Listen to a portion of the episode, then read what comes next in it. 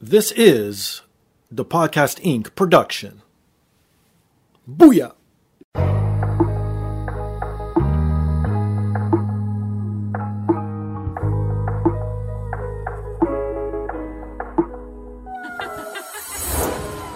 And now, this is the moment podcasting fans listening around the world have been waiting for. Coming to you, not so live from a listening device of your choice. It's time!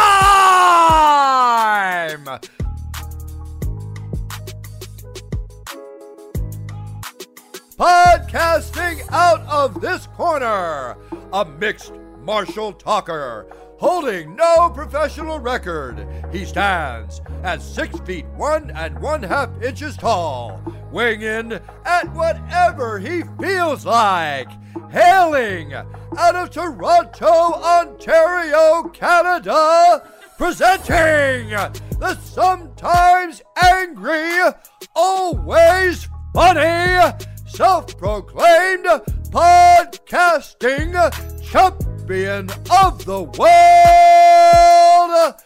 Steve Fingerstyles. So, welcome to another rendition of the podcast. I am here once again, always again, and brought to you by Black Belt CBD. If you're into CBD products or you want to try CBD products for the very first time, please visit blackbeltcbdproducts.com. Use promo code ThePodcast25. You'll get 25% off. You do not smoke this. You do not ingest this. This is strictly roll-ons, rub-ons, ointments of that sort. It works on your pains. It's perfect for athletes, but it works well for blue-collar workers. Very low THC, less than 1%, and it does wonders, trust me. If you're into nerd culture or signed memorabilia or, or a sports fanatic, please visit firstrow.ca. Use promo code ThePodcast20. You'll get 20% off. Everything you see there is in Canadian funds, so to all my American listeners, it's a little bit cheaper for you when you do the conversion. And they also ship worldwide, so depending where you are in the world and how powerful or strong your currency is, you might get a bit cheaper. They update daily. They got everything from comic books to signed sports memorabilia, wrestling figures, anything in between. You name it, they got it. Like I said, they update daily, so please visit them as soon as you can. And obviously, if you're into nerd culture, you're into video games. What about books? If so, please visit bossfightbooks.com today for great books on classic video games. They got titles like NBA Jam, Resident Evil, Final Fantasy, and so forth and so on. So please go support Boss Fight Books. And as you guys know, I've had a lot of their authors on, so go support those episodes as well. And lastly, please rate, subscribe, review on all major platforms. This is the most important thing. This is free, takes you two seconds. You have no idea how important this is to all us podcasters. Please visit Apple Podcast, Stitcher, TuneIn, SoundCloud, Spotify, or iHeartRadio. So this week's guest has been in the video game industry since 1993. He's worked on such franchises as Mortal Kombat, Tony Hawk, WrestleMania, and Fight Night, to name just a few. His awesome new documentary based on Midway and coin op arcades of the 90s, in Insert Coin, is available now to rent or purchase on iTunes, Google, and Amazon. I present to thee director and producer Josh Tsui. Hey, how you doing today? I'm doing good, Josh. How are you, my friend? Good, thanks. Thanks for uh, having me on. No, really appreciate it. So, okay, you've been in video games since 1993. What made you a video game fan? When did you start liking video games? Well, before we even get to why you got into vi- uh, making video games, what lured you into the whole, I guess, being a gamer? Oh man, I mean, you know, I so you know, I'm, I'm kind of an old man, so I joined the club. game way, yeah, I got into games way back in the arcade era, and Nice. um, you know, I mean, much like many, you know, you know, kids of my generation, you know, video games were fairly new, and it was just this amazing new medium for entertainment. And so I was completely entranced by them, and and I, I particularly really got into arcade games. Um, part of it is, hey, our arcades, you know, were blowing up all over the place, and part of it is also I had two older brothers Mm. who um, were managers of a giant arcade down in Southern California. Oh, We're talking about a giant arcade. It was uh, it was like a Mark Twain boat with three floors of video games. Oh. Um, that's how insane it was. It was called Showboat Golf and Games. Oh, that's cool. And so, so they used to, they used to babysit me, and they would take me to work with them and give me literally a bank sack full of tokens, and I would just play video games for like twelve hours. Oh my so God. that was my huge part of my childhood, and that just stuck with me ever since. So what's what's some of your old school favorite arcade games? Oh wow! I mean, so you know, everyone everyone talks about the traditional things like Pac-Man, Space Invaders, which are all great and stuff. But you know, I think what the games that really sucked me in were games like Defender, uh, Star Castle, Robotron. I love vector games. Star Castle, Asteroids. Um, there was there was a great game called Tail Gunner that was just amazing. Uh, Okay. you, should, you guys should look it up. And and and the, the original Star Wars game that was all vector based. I mean, those are just for me were just magical. Yeah, and for me, growing up too with arcades, because this is before having home systems, right? Because well, actually, I grew up on a ColecoVision. That was the first home system I ever had. Ah, but that, yes. you know what I mean. Compared Yeah, to today's was- standards, know, oh no, but you know what? So you know what's crazy was that um, I never had an Atari Twenty Six Hundred or any of the older uh, consoles. Okay. I it wasn't until the ColecoVision came out that I saw a an excellent port of Donkey Kong that was bundled with it. Right. And I was like, I'm this is this is this is it. I'm saving up money to buy this. The first time I ever saved up money for anything. I had it on layaway at, at Oh, some department store. You know, That's hilarious. I finally got it. See, because I too have two older brothers, and they actually had the ColecoVision, and they had yes, the Donkey Kong, they had Gorf, they had a Tarzan game. I could go on and so forth and so on. But the whole point is, I didn't really get to go to arcades as a child because first off, my parents didn't want me to go to a smoke-infested arcade with a bunch of older guys playing video games. You know what I mean? That was kind of Right. taboo back in the day.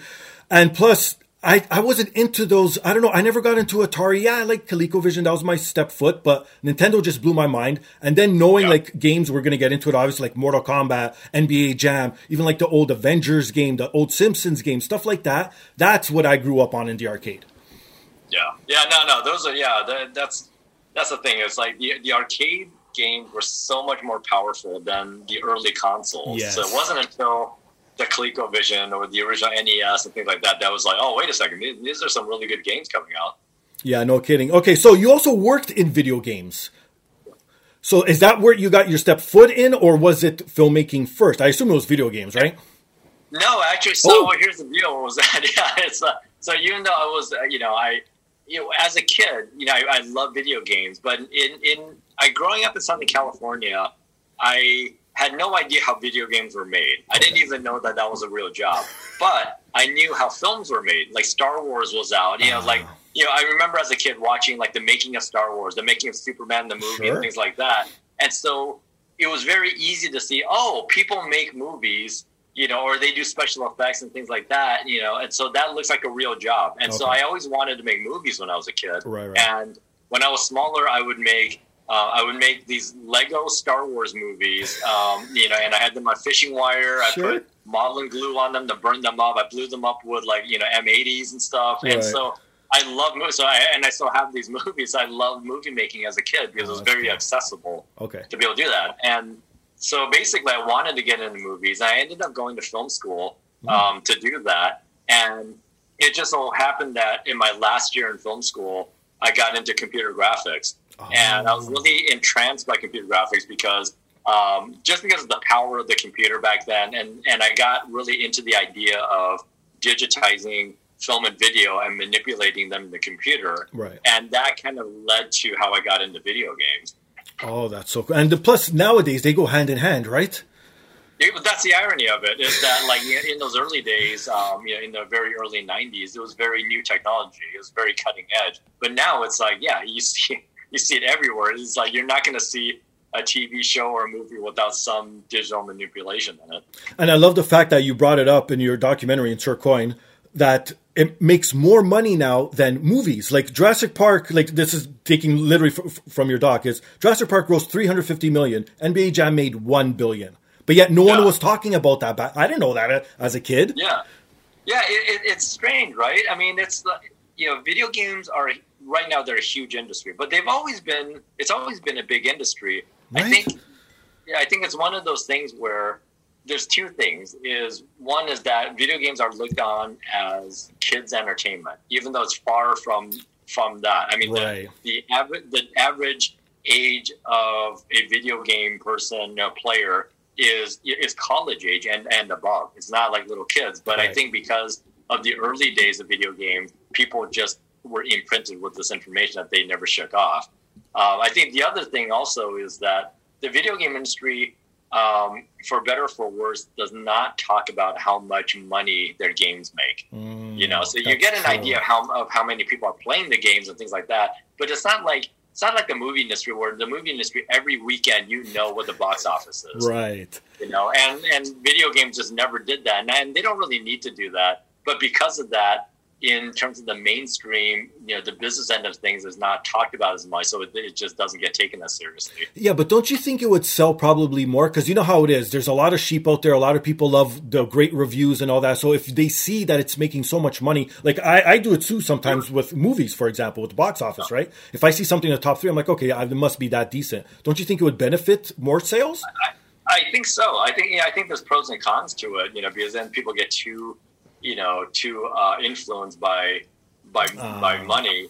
But sure. at the same time, I think in terms of if you're talking about it in terms of um, mainstream acceptance, for lack of a better term, sure. then yeah, I do think that you know you know flaunting a bit more doesn't you know would be good to have. I mean, I personally think that you know it's a good idea. It's just like yeah, you know what, yeah, NBA Jam did one billion dollars. That should have been shown off outside of industry insiders just to show how big this you know how big this whole thing is. And it, it's funny you mentioned this because it's very much related to even when I finished the film and I would show it to certain executives or distributors and things like that. Right. You know, one thing that I got that I heard, you know, uh, you know, fairly often was, you know, people, you know, they would look at it and say, "Wow, this is, you know, this is a really good documentary. I think it's really interesting." But it seems like such a niche audience, mm. and it's kind of like, and so then I would have to kind of, you know, educate them. I was like, well, it's not really a niche audience right. because if you have you know you, you know you have uh, you know if, if a game makes a billion dollars and it's all in quarters that's that's a lot of people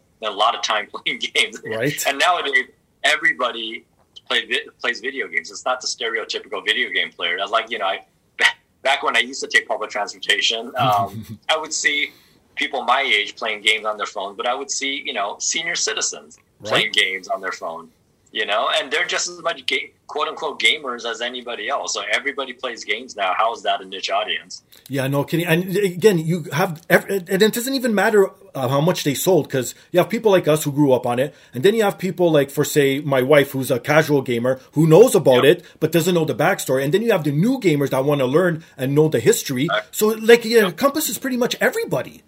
It does. It really does. It's such a it's it's in the fabric of everybody's lifestyle nowadays. So I, it, it's it irritates me a little bit because it, would be like saying that somebody who likes listening to music is a is a music person. It's like, well, exactly. no, we all listen to music. You know? That's a good analogy. I like that. So when you started working in the video game industry, was it Midway you got your first uh, step in the door with?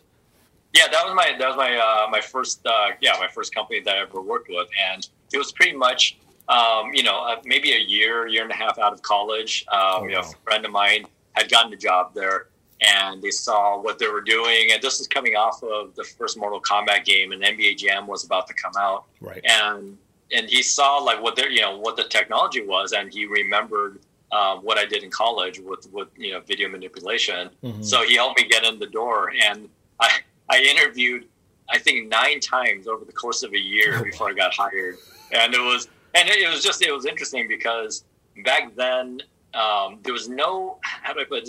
There was no like one way of getting into the industry. It just it was okay. all about timing and sure. what they needed at the time. So there was no like video game school to show that you knew how to make video games because right. nobody knew how to make video games. Exactly. And so so so basically what happened was you know the the the team that did NBA Jam um, after they did the first one and became successful, they wanted to do a wrestling game. Uh, mm-hmm. Uh, so there's the, the, the WrestleMania, the arcade game, right? And that and they saw what I can do with video, and they brought me on to to work on that project. So, of all the games, I'm going to put you on the spot here. If all the games you worked on at Midway, which one was your favorite? Not that it's the best game, but the one you had most fun developing, or oh, wow, that's that's a tough one. Um, if the, the first one that comes to mind would have to be WrestleMania for a couple of reasons. Nice. Um, you know, one is the first game that I ever worked on. So just, I felt like I was walking into like Willy Wonka's chocolate factory. okay. You know? it, was just, it was just so wonderful. It was just like, right. like, wow, my, I'm I'm working with incredibly talented people, and I'm meeting heroes from my arcade days who still work there and stuff. So that was amazing. Um, I think the other thing is the fact that I got to work, we got to work with the actual wrestlers of that era. Yes. You know, so you know, you know, Razor Ramon comes in one, you know, for a three day shoot. Doink the Clown comes in the next week. You know, Bam Bam Bigelow, The Undertaker. I mean, Wow. it was it was amazing, and even during that time, you know, we're busy working and things like that, We're really stressed out. But it, it just it even during those stressful moments, it felt magical, just because these guys were coming in and they were stoked to be playing, you know, to be a part of the game. Right. We got to hang out with them, have meals with them, went to the, went to shows with them, you know, and that's uh, awesome. it was just wonderful. And so there's kind of like the sense of discovery and meeting these crazy wrestlers all at the same time. So, but is that the only WrestleMania game you worked on? Because I thought you worked on another one, WrestleMania 21. Yeah.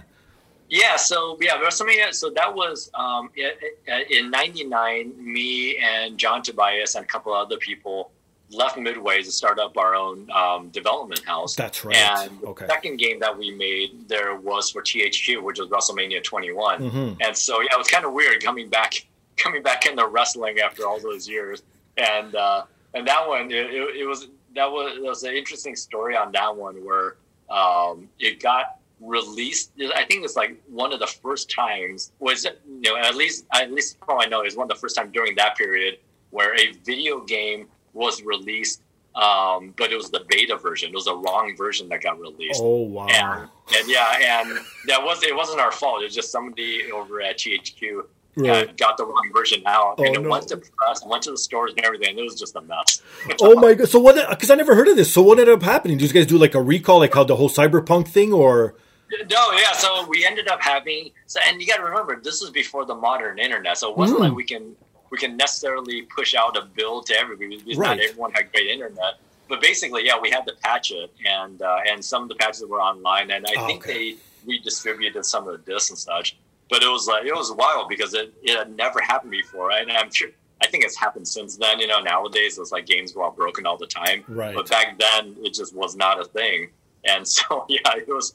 Luckily, you know, it, you know, it was not the best thing to happen, but luckily we, we were able to fix it pretty quickly. oh my goodness? So and you also worked for EA with Fight Night. Now, are, are you like a, a combat sports fan? Like, do you like wrestling, MMA, like boxing, like, or is this just something You you know were so good at that this Yeah, you know, just it, needed it's you? weird. I, I, you know, I kind of got into it, you know, by accident because it wasn't, I, you know, it wasn't like I was a big fighting game fan, but I loved the original Mortal Kombat series, the the 2D fighters Right. a lot. So, so, you know, it was, you know, the it was kind of weird. It's um Chicago for some reason had a lot of fighting games going on. So Right. you know when when we basically what happens when I left Midway, I formed a company called Studio Gigante, and we did two fighting games there. One was wrestling, then one uh, was Tao Feng for the Xbox. Okay. And then when that company folded, um, EA Chicago uh, was working on fight, the Fight Night series, and so they, I think they basically saw, hey, here's, here's you know here's a bunch of you know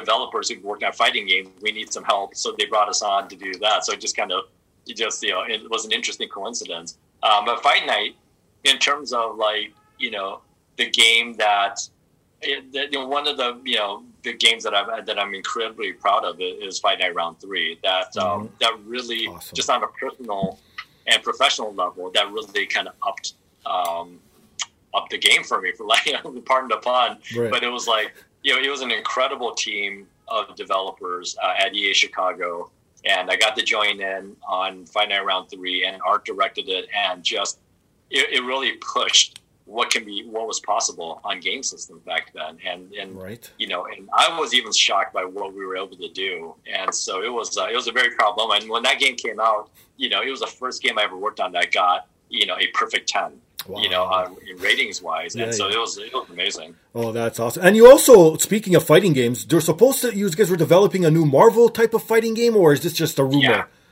no no that was no, Oh, okay. and you can find some videos online on Oh. youtube about it somebody was somebody recovered an old dev kit that had um, one of the builds on there Wow. and um, and it was yeah, it, that was one of those games that I really wish um, we had scoped properly. It, wa- it was a, it was a game with a lot of very big ideas, Okay. and it's just a lesson in you know you can't you can't bite off more than you can chew. And so, you know, every individual idea for that game was awesome, but it was just too much. It's like mm. it's like mm. making you know a, a quadruple stack hamburger. Sure. Like you know, every part sounds it sounds great on paper, but it's uh, it's you know it can be a problem. But yeah, there was a, that was with the fight night team, and um, and we were, you know, this was you know, this is what I want to say is uh, 2006, 2007. Okay. And um, there, there, I mean, there was some incredible prototype work being done on it, but it was just like the the scope of it was so crazy that there was no console in the world, even to this day, wow. will be able to pull that off. It was just it was too ambitious, and I think people kind of got blinded by that. So you know how they have the saying, if once you see how the sausage is made, you never have it. So are you jaded from playing video games now since you know the back end and you know how it takes to get it made? Are you just so sick and tired of them or do you still actually still game? No, I mean I still I still game, but you know, it's kind of like how do I put it? Um, one of the big industry secrets with game developers is that they play less games um, after making games. And a lot of it has to just do with time. You know, it's like yeah. games nowadays are so big. So, yep. you know, so like people with a giant backlog of games and stuff, I can understand why people get those. Yeah. But like for myself, I, you know, I, I, I'm very choosy about what kind of games I want to spend time with sure. because it's outside of just, you know, being tired of looking at games all day. Um, you know, just you got other things going on at the same time. And so it, it, it's a tough call, but I, I would say that I, I'm not jaded about games. I'm just more picky about what I'm going to spend my time with. I think if anything, I look at some of these games and I marvel at what can be done nowadays. Right. You know, because you look at stuff, and you know, I come from you know very old school game development. I came from the arcade era, mm-hmm. and I've seen all this evolution happen over the years. And so there are times where I'll look at a game and it's just like,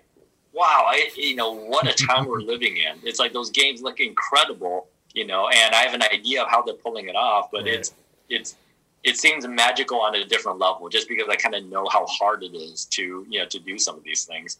So before we get into insert coin, well, what's harder, making a video game or making a movie? Oh, I have video games, absolutely. Ah, okay. I, this is a discussion I have with a lot of different people, not just with movies and games, but just you know even just software development and things like that. Is uh, there, and this isn't to take away uh, how hard it is to work on any type of creative right. project. Of course.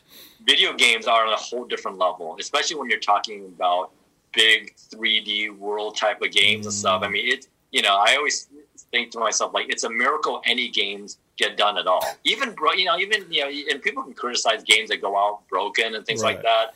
But it's it is, you know, imagine creating worlds and characters and and situations completely from scratch, and you have to basically design every aspect at every angle because you don't know what the players are going to do right. and stuff. And you know everything is completely nonlinear. So you're, you're basically creating a world.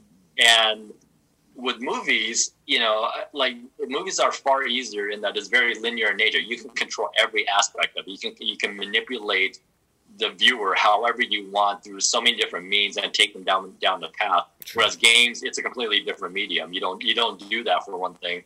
And I mean, you can do that, but it's just you just don't you can't control 100 percent of of everything that's going on.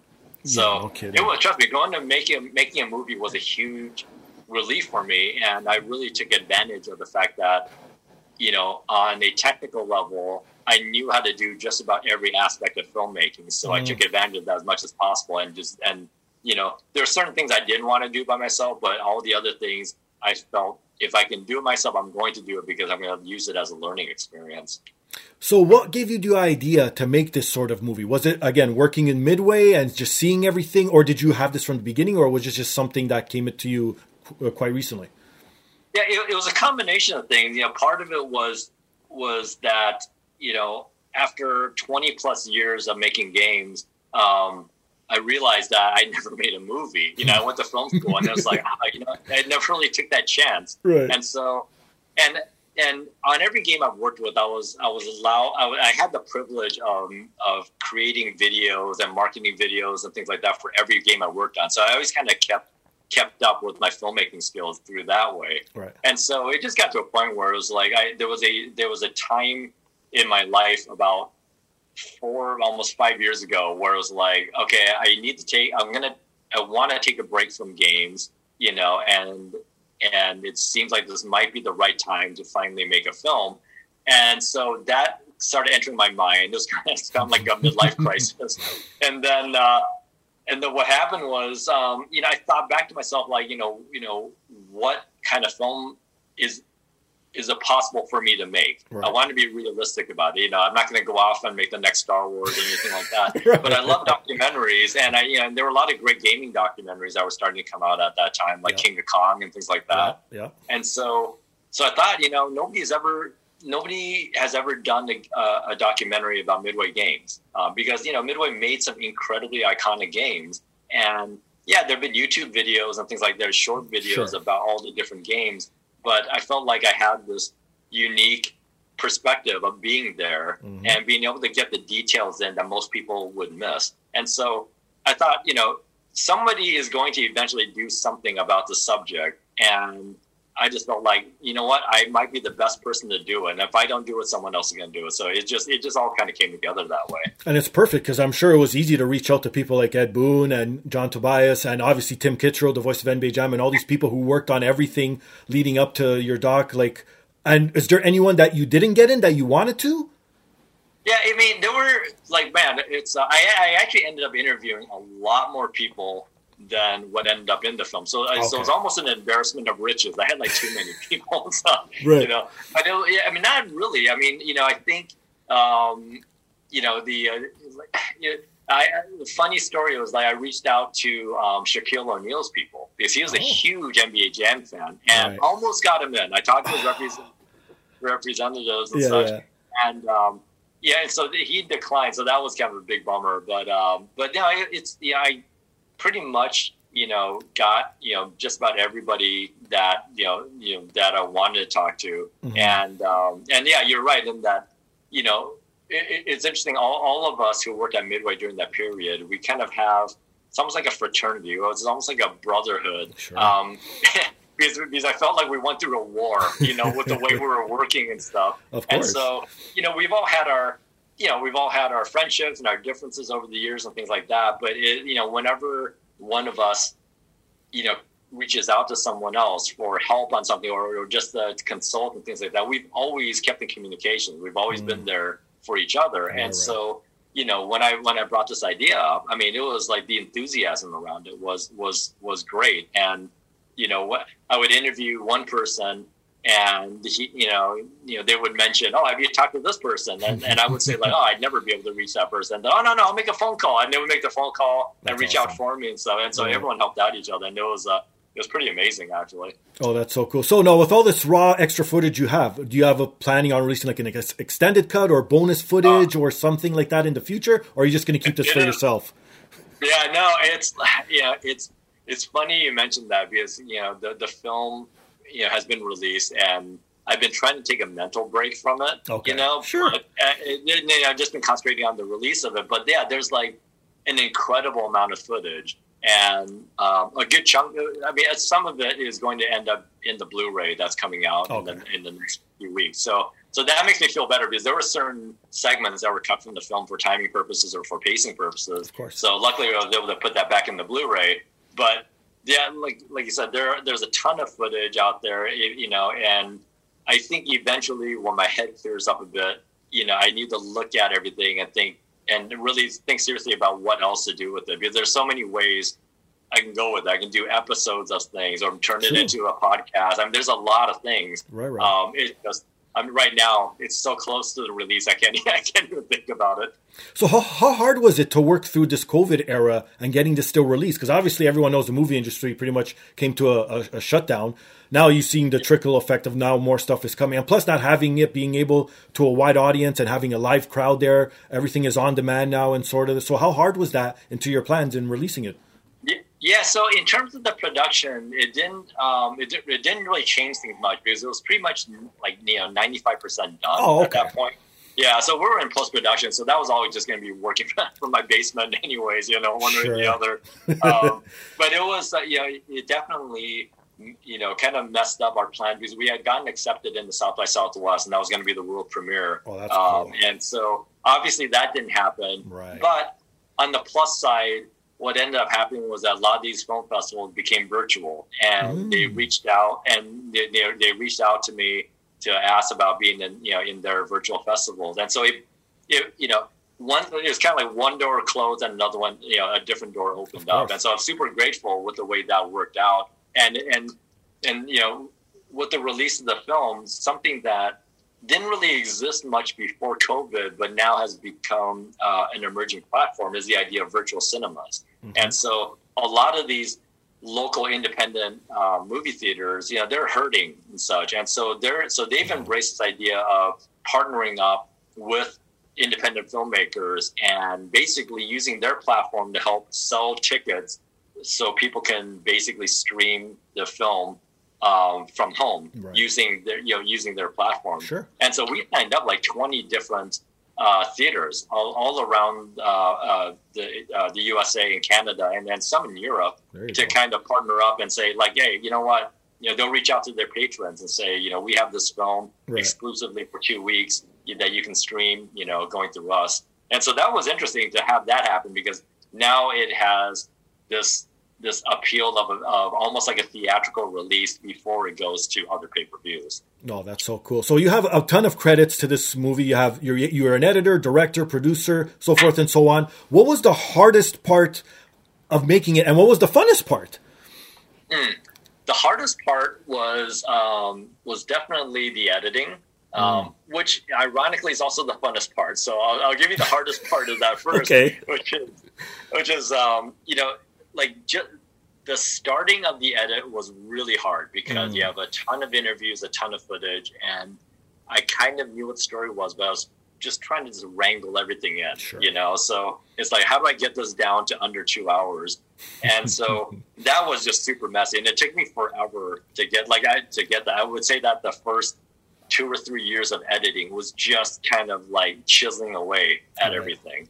Um, so but the middle part, once I got the the rough cut of it, the, the overall form of it, that part was easy. So then I can start getting creative and work with motion graphics and you know different different editing and pacing and things like that. Mm-hmm. Um, and but then at the end, you know, or close to the end, the hardest part was now cutting out segments that were fully edited but had to get taken out for various reasons. Mm. Um, you know, case in point was there was a whole segment about WrestleMania. Okay. And that's my favorite game because that was the first game I ever worked on, so it's very near and dear to my heart. Right. Um, but you you know the, it the storyline to WrestleMania to the WrestleMania segment was very similar to the storyline for the Revolution X segment, and so. Okay. Having them back to back or within the same movie, it, it's just it felt like you're talking about the same thing again, even though it's different people. Mm-hmm. So I had to cut that out um, and there was there were there were many other segments that go and you know the the you know the old saying is you have to learn to kill your babies, and so that was, that just killed me. That just killed me to take that out.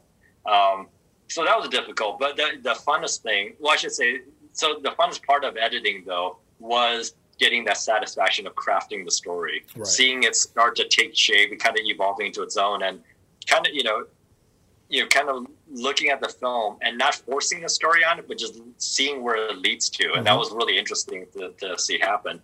I think a close second to the funnest part, though, is um, is interviewing my old coworkers. Mm-hmm. I mean, it mm. was a you know we had all been in touch with each other over the years, but to sit down with a person and talk for two to three hours. Right. Um, and just let them talk and finding out things that you never knew before was really enlightening. So you know, like I knew my side of the story about a lot of these you know situations that, right. that we cover, but hearing another person talk about it and then getting their you know personal take on it was really great to see. And just again, going back to the whole camaraderie thing, just seeing how much we all influence each other and how important we were to each other's lives as we're talking uh, was was super rewarding. Oh, that's so cool. Well, speaking of things you, you, didn't know, and I didn't know a lot of stuff that you presented in this film as well, like the rivalry between Bally Midway versus Williams. Like I didn't know it was like that heated. Like this is like East Coast West Coast '90s rap type oh, of thing going on. yeah, it was nuts. I mean, it was um, it like and they were in the same town. It wasn't East right? Coast West Coast. It was like literally crosstown rivals, you know. So yeah, this was the way you know.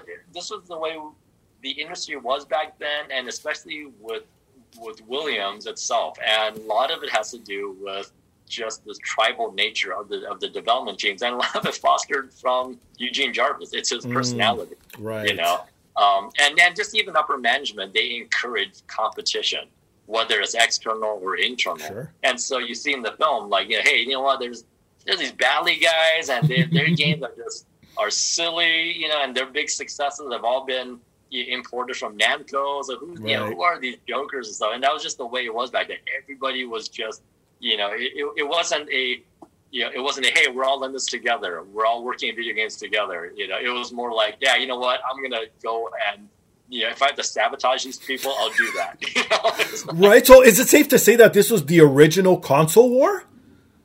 Yeah. Oh, right? absolutely. Absolutely. Yeah. I mean, it was just like they, they, you know, there was no love lost between between people and stuff. And uh, and you know, I, I was I don't know how true this is, but I was you know as as somebody who moved to the Midwest from California, mm. it, it, you know it just seemed like a very Chicago thing. You know, right. it was just like a doggy dog, you know, situation, and it's not enough to just be better and win. You have to destroy your competition. And if you look at the games Williams or you know, I should say Midway in the '90s made, mm-hmm. it was that. I mean, you look at Mortal Kombat, and you know the slogan. One of the slogans on the machine is you know, winner stays, losers pay. You know, and it's like so like when you win a game, you get to play for free, and you know, right. and other people that pay you know pay for it. Of course. Oh well, speaking of paying, like the other thing you brought up too, and uh, I caught this right away was, and I didn't even think about it, and it's it's so true. The original microtransaction is feeding coins. Like that's like people complain about that today, but you don't realize back in the day like when games cost a quarter and just to play literally for like five minutes. So if you do the math, if you want to play like a full hour, how much would that cost you, right? Exactly, exactly. Like Ernest Cline, the author of Ready Player One, he was talking about uh, the Terminator Two game. Yes. By the time you finish the game, it's like ten times the price of a ticket to see the movie. You know, and it's true. And it, you know, I, one of the things that um, that you know that a lot of people don't realize is that you know arcade games in the '80s. Um, you know, they were successful, but they were mostly single player games. Right. You know, and so you can, you know, you, you can get really good at Pac Man and, and get the level 256 on one quarter if you memorize it well enough. It wasn't until the 90s is when they really started to learn about optimizing for monetization. Mm. And so you get a game like NBA Jam, which is a perfect case study here. Right. Four player game Okay, uh, and you have to play four quarters of a basketball game. So you're you're you're in it for at least four quarters. Right. Okay. Each person plays a quarter, puts in at least twenty five cents per quarter. Yep. So now you have four people playing because nobody wants to play just two people and stuff. So all four people are playing. They're paying. They're if they put a quarter each, that's a dollar per quarter, and each quarter was less than three minutes. So you're putting right. a dollar every two and a half minutes wow. in and and there's a good chance it's going to go into overtime. So now people have to put in another. So, so you're basically making you know close to five, you know, a minimum four dollars for about ten minutes right. of, of gameplay, and it's just mind-boggling. Um, so so it was that '90s era of competitive and co-op play is yep. what really made the arcade industry blow up. I mean, that's how that's how NBA Jam did a, yep. did a billion dollars. It's just knowing, just tweaking those settings so people are constantly putting money in. Well, that was the one good thing about arcades too. They had to be good because if you put in a quarter and it sucked, you're not going to yeah. feed more. Whereas nowadays, the console games, you you purchase it for like seventy a Canadian, and you know what I mean. That's it. You're stuck with it if it's good or not, right? Absolutely, yeah. It's you know if, you know if, the the saying back back in the day was any you can it's easy to get that first quarter into the machine. Right. Okay getting that second quarter in the machine means that you have a good game. Exactly. And when we used to go test our games, it was you know it, you know it was literally like you knew if a game was successful if that person puts another quarter in right away. Right. If they don't put that quarter in right away, the game on test was was was perceived as a bad game, and more likely than not, it would get canceled. And there were so many games that were made at Midway that never saw the light of day just because of those tests. Yeah, no kidding. And how important were like okay, like you said it to make a game good. Like the little nuances of stuff that you didn't even know was supposed to happen. Like Mortal Kombat first. Here's a, it was supposed to be a filler game, and then it blew up. It was supposed to be based on Bloodsport. Again, this is all in, in the movie. Jean-Claude Van Damme, all this stuff. And then even like the fatalities weren't a thing from the beginning. Here I'm thinking the whole time, this is why they made this game so they could be different from Street Fighter, but then they added it in after. Like people don't realize like the steps that it takes to make a great polished video game back in those days, right? Yeah, exactly. I mean, you know, I mean, there were back then the games were not huge, so there was a lot of room for improvisation. You right. know, and the game teams were really small, and so everybody's personality would get into the games. It's not like you, you have 300 people working on a game and then it's very, you know, distilled and, you know, everything's pre-planned. It was like, right. you know, you have a game like Mortal Kombat, which, you know, a lot of it was, hey, you know what, we love, you know, fighting games. Let's make a fighting game. Let's put in some of our own humor into it. You know, Ed Boon, you know, you know, does a quick test on the fatality just to see if he can shock some people. And that's how these things grow. It grew very organically. You know, and it's easy to do back then because the stakes were very low. The games were really low budgeted, so right. executives pretty much left the teams alone. Like no, there was no executive or marketing person that would go down to the development studio and say, "Oh, based on our studies, you guys need to do this." Right. There was none of that. It was basically make the game, go out on test. if it's good, we'll figure out a way to sell it, and that was it. And Crazy. these games were you know the thing that a lot of people don't know is that these games were not marketed to consumers these games mm. the way they were mm. marketed they were marketed to arcade distributors right and all they cared about was is this thing going to make money they didn't even care if the game was good uh, now obviously if a game is good it's going to make money but then sure. they didn't care about that end of things you know so nobody nobody even from the distributors end of things would would come and say oh you need to add this because based on our studies this is a good game they didn't they didn't have any of that information. They just like, all right, you know what? Is it is it going to make me money or not? And so it gave it gave us uh, a, an incredible amount of freedom. Right. And knowing that you know if a game failed, um, it wasn't a catastrophic loss. You can just move on to the next game and hope you learn from it. Now I got to know what was more cool, playing Sub Zero in Mortal Kombat 2 or being yourself in NBA Jam. Oh my gosh. Um, you know, I think well, if I were to pick to pick one or the other, I would say NBA like being playable in NBA Jam because it's it's astonishing how many people freak out when they see that. Right. Like it, and and you know something that that you know, a lot of us yeah as developers forget is you know like during that time when these games were big, like we knew it was you know they were big, mm-hmm. but we didn't really get the full grasp of the scope of how big things were. And so, so for myself personally, you know, when I like, you know, when I would show somebody my character in NBA Jam and they freak out, it surprises me when they freak out, you know, and it's only because I'm so close to the process. And right. so for me, I've been living with this for like 20 plus years, so it's not a big deal. But every time, like, I'll run into somebody and they're like, "Oh yeah, I used to. This is my favorite game when I was a kid." oh, oh, cool. Let me show you something. And I'll show myself in the game. They're like. Right what the hell? It's like, what is this? And they literally freak out about it. So that's super fun. Um, but the, the Mortal Kombat stuff is, is funny. It's just because it, those things, the, that, the, those things were so nonchalant. Like it was basically, okay. hey, let me take a picture of you, and I'll put you in the game. Ah, you know, that's how that's how it was. And right. so I think because we were in a part of the process, to us it wasn't a big deal, right. and it's weird to us when people say it's a big deal. oh, that's so cool. So, how did the whole thing happen with getting yourself an NBA Jam? Like, did Mark and the team come to you and be like, "We're, we're going to put in everybody. Do you want to join?" Did you have input in your stats even, or was it just all randomized? No, it, it, it, was. I mean, it, it's you know what happened was after the first NBA Jam came out, the initial one, um, people just loved some of the secret heads that they put in. They only sure. put a very small handful. So then they wanted to do this tournament edition of NBA Jam and, and expand on it. Right. And so I was working with that team um, because that was during WrestleMania development at the same time ah, with the okay. tournament edition. And so they basically thought, you know what, why don't we just put more heads in? And so they asked a bunch of people in the studios, hey, do you, you know, do you want your head in the game? So, oh, yeah, absolutely. Right. So I get put in. But yeah, we didn't have any input on the stats, okay. which sucked. My stats are horrible. so like, well, that's that's what I wanted to know because I ended up looking up your stats and I'm like, either he's very humble or you got the short end of the stick. No, yeah. No, I, I blame Mark Turmell. Mark Turmell did all the stats. And like, okay. I, don't, you know, I, this the stuff that he gave people. Oh. Like what? Like really? It's like you're gonna do that, huh?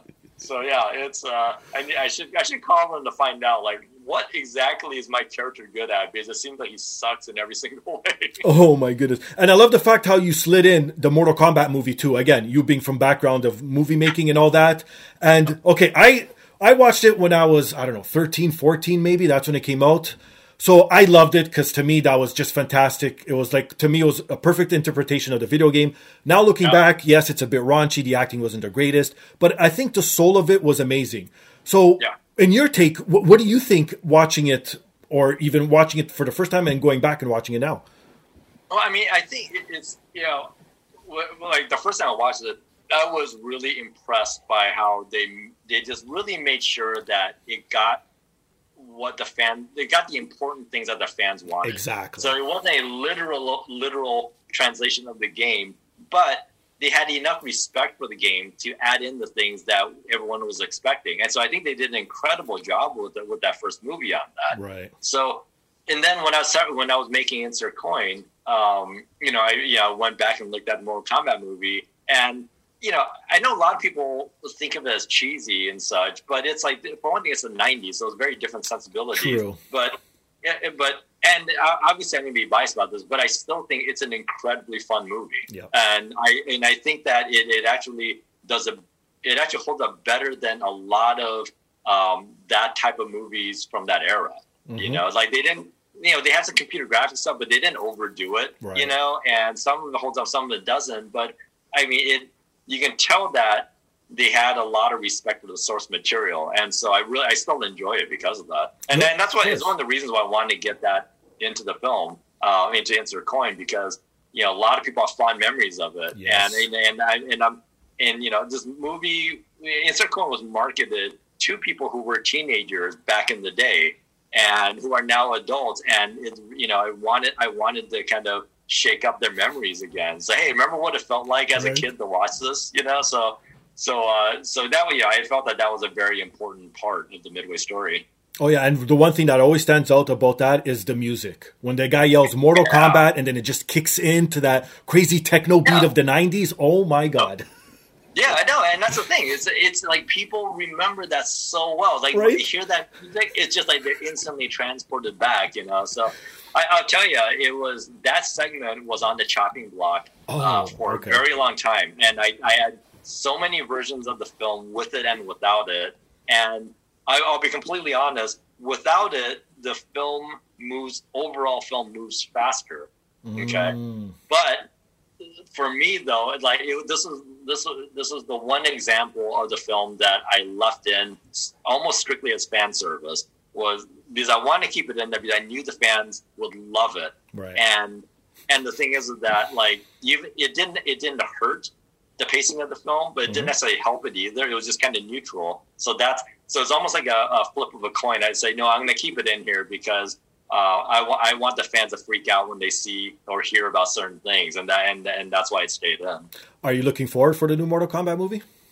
Oh, absolutely! I can. Oh, I can. I can't imagine what they can do with you know with the new special you know special effects technology nowadays. So right. yeah, it should be very interesting. And plus, now so many other renditions of Mortal Kombat have come out, and there's so much lore that they could tap into literally anything and start from the beginning, and then you could see a branch as it blossoms into a, uh, a franchise, even if the first one is good enough. Right? I just hope they do service to it. I really do. Yeah, yeah. I mean, I I think the one thing that I really hope that they that they do, and and and just you know the first Mortal Kombat movie I think does a good job of it is you know lean in a little bit on the humorous aspects of Mortal Kombat. I mean the reason why Mortal Kombat is so popular is besides being an incredibly good, well designed fighting game, is that there's a lot of humor behind it. It's not the violence. The violence really was there to service the humor. Right. You know, it didn't take itself too seriously. And so it, it for myself personally, I, I think it would be a shame if they took Mortal Kombat and took it too seriously oh, because I think it okay. loses a lot of a, a lot of the um, the nuances.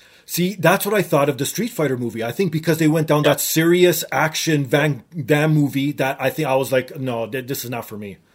Yeah, exactly. I mean, you, you look at the you look at you know the the Marvel Cinematic Universe films, and mm. they do an incredible job yes. of blending action and humor. Right. And so never taking himself so seriously that it's just it's just too heavy. You know, that's why like I was, you know, I like some of the DC films. I think they they they weren't as successful because mm-hmm. they were just too dark. Yeah, they were just too and, and very little humor in it. And you see, some of the best DC films are the ones that have more of a more humor infused into it. Yeah, no kidding. Okay, well, before we get to the weird story of the week, I want to touch on a few more tidbits about the movie. So, one thing it blew my mind. I never knew Journey, the band Journey, had a video game. what, like, what, yep. what, what, what's this game about? Oh my gosh, it's so weird. So it was like I remember that game when I was a kid, thinking okay. like, okay, you know, it's like Journey and there's a spaceship, and you're going through all these, you know, puzzles and mazes and stuff like that. And right. it was just a weird thing. But I remember though that it was like the it was the first time I'd seen digitized faces mm. in a video game. So okay. I was like, like, whoa, you can do that. And it's so funny because when I interviewed um, the people for Insert Coin, you know, they both brought like both George Petro and Dan Amrich brought it up separately, completely independent of each other. Wow. You know, and it's like, wow. like what? I'm not the only person that knows this game. That's cool. Another thing I didn't know was that Revolution X was supposed to be Generation X with Public Enemy. Yeah, yeah. Now that was new to me. I didn't know that either. And um, I'm, you know, the like they didn't get very far on it, but I know that they were pitching it pretty heavily to to Public Enemy. But yeah, that didn't that ended up going nowhere. Another one, Terminator 2, shooting the video game at the same time as the movie. Now that just blew my mind, especially back then, because like you said, they weren't on par as far as entertainment wise. Like you know what I mean? Like video games was the ugly stepchild of movies, right? So for them and for James Cameron to realize all this and to work together with the video game industry, that's that was just that was awesome to know. Yeah, that that was, amazing, and I don't think that's. I mean, from what I know, I don't think that's been done since. You know, the first time, it might be the only time that you mm. got that level of cooperation, and yeah, um, a lot of it has to do with the fact that James Cameron is so forward thinking on technology right. that he saw what Midway was doing with digitizing and basically like, yeah, these guys know what they're doing. Let them in. You know, help them out wherever you can. Yeah, and, no creating. Um, yeah, it was amazing. Oh my goodness! And then lastly, Midway turning down Tony Hawk. Oh my God. What a blunder that was, huh? That's a spoiler alert. I should have mentioned that. But it's like, uh, yeah, it, it was, uh, boy, I, you know, without giving away um, too much of it, it was, uh, yeah, I remember that story. And a lot of people don't remember that, uh, even from back, back in Midway. And the reason I remembered it was, um, you know, I, you know, I used to, I used to skateboard all the time, you know, living in ah, California. Okay. And so I remember hearing that hey, there's this guy named Tony Hawk who uh, you know was pitching a game, and and nobody really knew who he was, but I knew of him. Sure. And and I remember I said, well, so whatever happened? I said, oh no, no, they, yeah, they jumped out. Who the hell wants to play that? and and I, you know, I was just like, like really, like you guys, you, you know, I remember, you know, seven, you know, seven twenty, one of the best, you know, arcade skateboarding games ever. Skate or Die was at California Games. I yeah, mean, there was like some great skateboarding games. Right. And so yeah, it was like it was very it was very much an example of the arrogance that kind of seeped in the midway of like anybody who's an outsider, you know, it's kind of like, like why would we want to work with you? You know, nobody wants a skateboarding game. yeah, no kidding. And that's just touching the top of the iceberg amongst all these little tidbits and Easter eggs that are in the film. So people have to go and actually watch it. So just to whet the people's appetite. So are you ready for the weird story of the week, my friend? so what's your favorite gaming snack? Do you have one? oh yeah, um, boy, that's a tough one. I the first one that came up right off the bat is uh, wasabi flavored shrimp chips. Oh, okay, that just so blew my like mind. Korean shrimp. Yeah, so you look it up. Sometime okay. there's this uh, it, uh, Korean shrimp chips, and okay. they come in different flavors, but the sure. wasabi version is fantastic. So. And if you're into beer, it's there's nothing better than shrimp chips and beer. I'll tell you. Oh, see, because I've never was a snacker while I gamed. I always find that I'd have to like lick my fingers in the controller and all that, and I was too involved in the game. Like drinking, sure, I'll have a beer here and there or whatnot, but to like snack, like this blows my mind how this no. is an actual thing. I, I, I, guess I'm on the outs of this one. You gotta try it. I mean, if you got the, the regular shrimp chip, it, right, a lot of flavor without like without greasiness or any powders sure. on your finger. Okay, cool. So now, w- what about? Okay, now this is a a bit harder question. What about your favorite system? Oh, my favorite. You've been like throughout history or currently? Throughout history, like what's the one that you could just play forever? Right. Oh my gosh, that's a tough one. So, I mean, I think the first one that would come to mind. Uh, okay, I think the first one that would come to mind is ColecoVision. Oh, okay. um, just because I have such fond childhood memories of it. Sure. And uh, and again, it was like you know some of the best arcade ports of that time. You know, so there's that. So I'm going way back old school. Um, I I think the second one would be the Xbox 360. Oh, And- okay. It, well, mainly because there, wasn't that 360 era. They had there was a lot of really there's a lot of really innovative indie games on Mm. Xbox Live at the time, and I think Xbox Live at the time was just you know it was great for experimental games, and that was when you know downloadable games, small downloadable games became you know more mainstream. So Mhm. I yeah, so I really liked it because of that, and also Fight Night Round Three was awesome on it, and uh, and we really pushed the uh, the graphical capabilities of it. Okay, now what if you could combine the two? If you could combine a ColecoVision with your chips, would you want that? I don't see why not. Of course, I mean that would be like I would I would never leave the house. You know, I mean, like, So I don't know if you heard about this. I'm sure you have because this is all over the place now, especially because it's about to get dropped. What about Uh. the KFC console? Have you heard of this? yes, I saw that, and that's like I want to investigate further because as a uh, as a as a as a Chinese person, I'm obsessed by KFC. Okay. And because I'm in games, you know, obviously combining my one of my favorite foods with uh, with game console is you can't beat that. So yeah, I want to find out what's up with this. Well, I got some stats here for you that I pulled up, oddly enough. So here's some specs. It has a 5.0 gigahertz. It comes with two 1 terabyte Seagate Barracuda SSD drives. The system will run games at 240 frames per second What? with support of 240, 240 hertz output at 4K resolution, Wow. right? What? That's insane. How much is this thing going to cost? I don't. Well, there's more. So that's twice. that's twice of what the uh, PlayStation Five and Xbox X Series could actually do right now. Right? It's also going to come ready for VR. Jeez. And in addition, this is the most important thing of all that they're including in this console. It has a chicken warmer. Yes, so that's the part that excites me the most. And my guess is that all that heat from the graphics card is just is just gonna burn the hell out of that chicken. So Now, does that seem safe to you? Like, again, you're in this industry. Putting something that's greasy, oily like that inside a video game, like, you got to really pad this thing nice so it doesn't leak anywhere, right? Yeah, it's probably not safe, but it's gonna be delicious. So I'm, all for it. You know, I mean, it's like I, you know, I, I, I love KFC. It's one of my guilty pleasures. You Right. know, and so like this, you can't get better than this. Is better than any Mountain Dew thing or or, or Doritos tie in with games. This is like the ultimate. So I think KFC is they're forward thinking, um, and uh, yeah, I think you know. I, I'm all in. I want I want a VR chicken game so I can just combine everything together.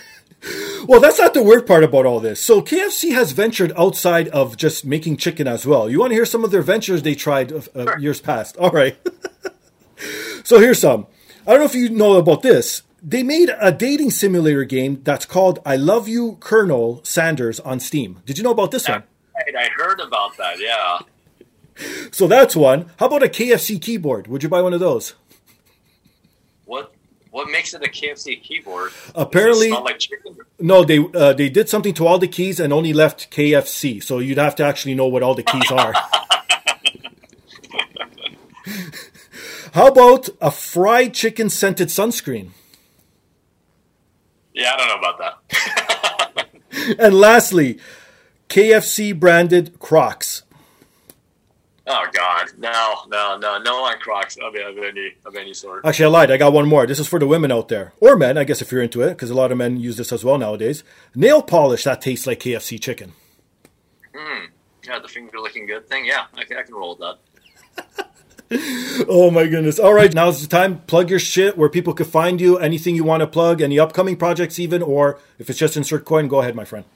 Yeah, I mean, I'll focus on insert coin. I mean, um, you know, I hope you know everyone who loves games or pop culture and movies, you know, goes out and uh, and you know take a take a look at it. You can go to insertcoindoc.com and uh, links uh, to all the virtual cinemas, include including uh, Amazon, iTunes, Vudu, Google Play. It's out there for rental or or for purchase. Um, Blu-rays, special edition Blu-rays are on pre-order uh, this week at nice. insertcoindoc.com, and uh, and those will be shipping hopefully uh, at the end of January. And a lot of a lot of cut stuff on the um, on the Blu-rays. I think you know those of you who are uh, big Midway fans will be uh, will be pleasantly surprised. Oh, that's awesome. And I'm one of them, trust me. And for myself, you can find me on Instagram and Twitter under Finger Styles. You can follow the podcast on Twitter, the podcast DAP. Email us your thoughts, suggestions, comments, anything you want to get off your chest at the podcast DAP at gmail.com. Please rewind to the top of the show. Support those fine sponsors because if it helps them out, helps me out. But if you want to support me directly, I do have a merchandise store at teepublic.com or scroll down on today's device you're listening to on. It's embedded right there in the description. Click on that link, takes you right to the merchandise store. I got everything from hoodies to t shirts, travel mugs, COVID masks, anything you need or want want is literally there. But like I said, also the most important thing is to rate, subscribe, review on all major platforms. One last question before I let you go. Well, not really a question, opinions. Are you a Cobra Kai fan? Oh, absolutely. Oh, thank absolutely. you. I've been dying to I talk just, to someone about this. I just, uh, you know, I very seldom binge watch shows. Okay. But that one, like season three came out, I binge watched it in like I think like less than two days, and, right. which is ridiculous. I, I, think one of the best things about Cobra Kai, and there's a lot of great things about it. I think one of the best things is that they kept each episode short. Yes, you know, I think I, I think if each episode was longer, it'd be more of a haul. Uh, but man, uh, just everything about it is just so impressive, and it just you know it got it just hit my nostalgia bone so so badly. It was ridiculous. Right. So I assume you're original Karate Kid fan then. Oh, absolutely, absolutely. Yeah. So without getting the spoilers, I mean, the third season, the stuff they get into, man, I I actually got into a. I actually got a little depressed because it just reminded me, it's like, oh my god, that was so long ago. You right. know, like where the time gone? It's so true, and I don't know, like when someone asks me, like, what makes that show so good? Like you mentioned one thing, it's nice and short, and you can watch it quickly. That's one for sure. The nostalgia factor, of course, but I don't know what's the other allure because if you look at it technically, it's so cheesy. Like the the story is like a bit out there. Like why aren't the cops getting involved in all this? This is literally like gang violence with kids. Like you know what I mean? And yeah, I, I, I, think one of the things that really makes it appealing, in my opinion, is that they created their own universe where karate was so important. Gotcha. So okay. You kind of yeah. it's like the world building. You get sucked into it because of it, and um, but yeah, I, just to kind of go back to what we talked about before is that you know it's kind of like the Mortal Kombat movie. They knew exactly how much to put in for nostalgia purposes, but they also added in new elements, and they had and they and they and they made it super humorous. You know, exactly. they, they, were like making fun of themselves while at the same time honoring the uh, you know the old uh, the old movie and such. So it's a great blend of, of action and humor. And now that you mention it, it makes total sense because to me, being a pro wrestling fan, it's sort of like suspending disbelief. And yes, they are their own yeah. little bubble, their own little world. You know what I mean? So yeah. that's awesome. Well, on that note, he's Josh. I'm Steve. This is the podcast. Peace.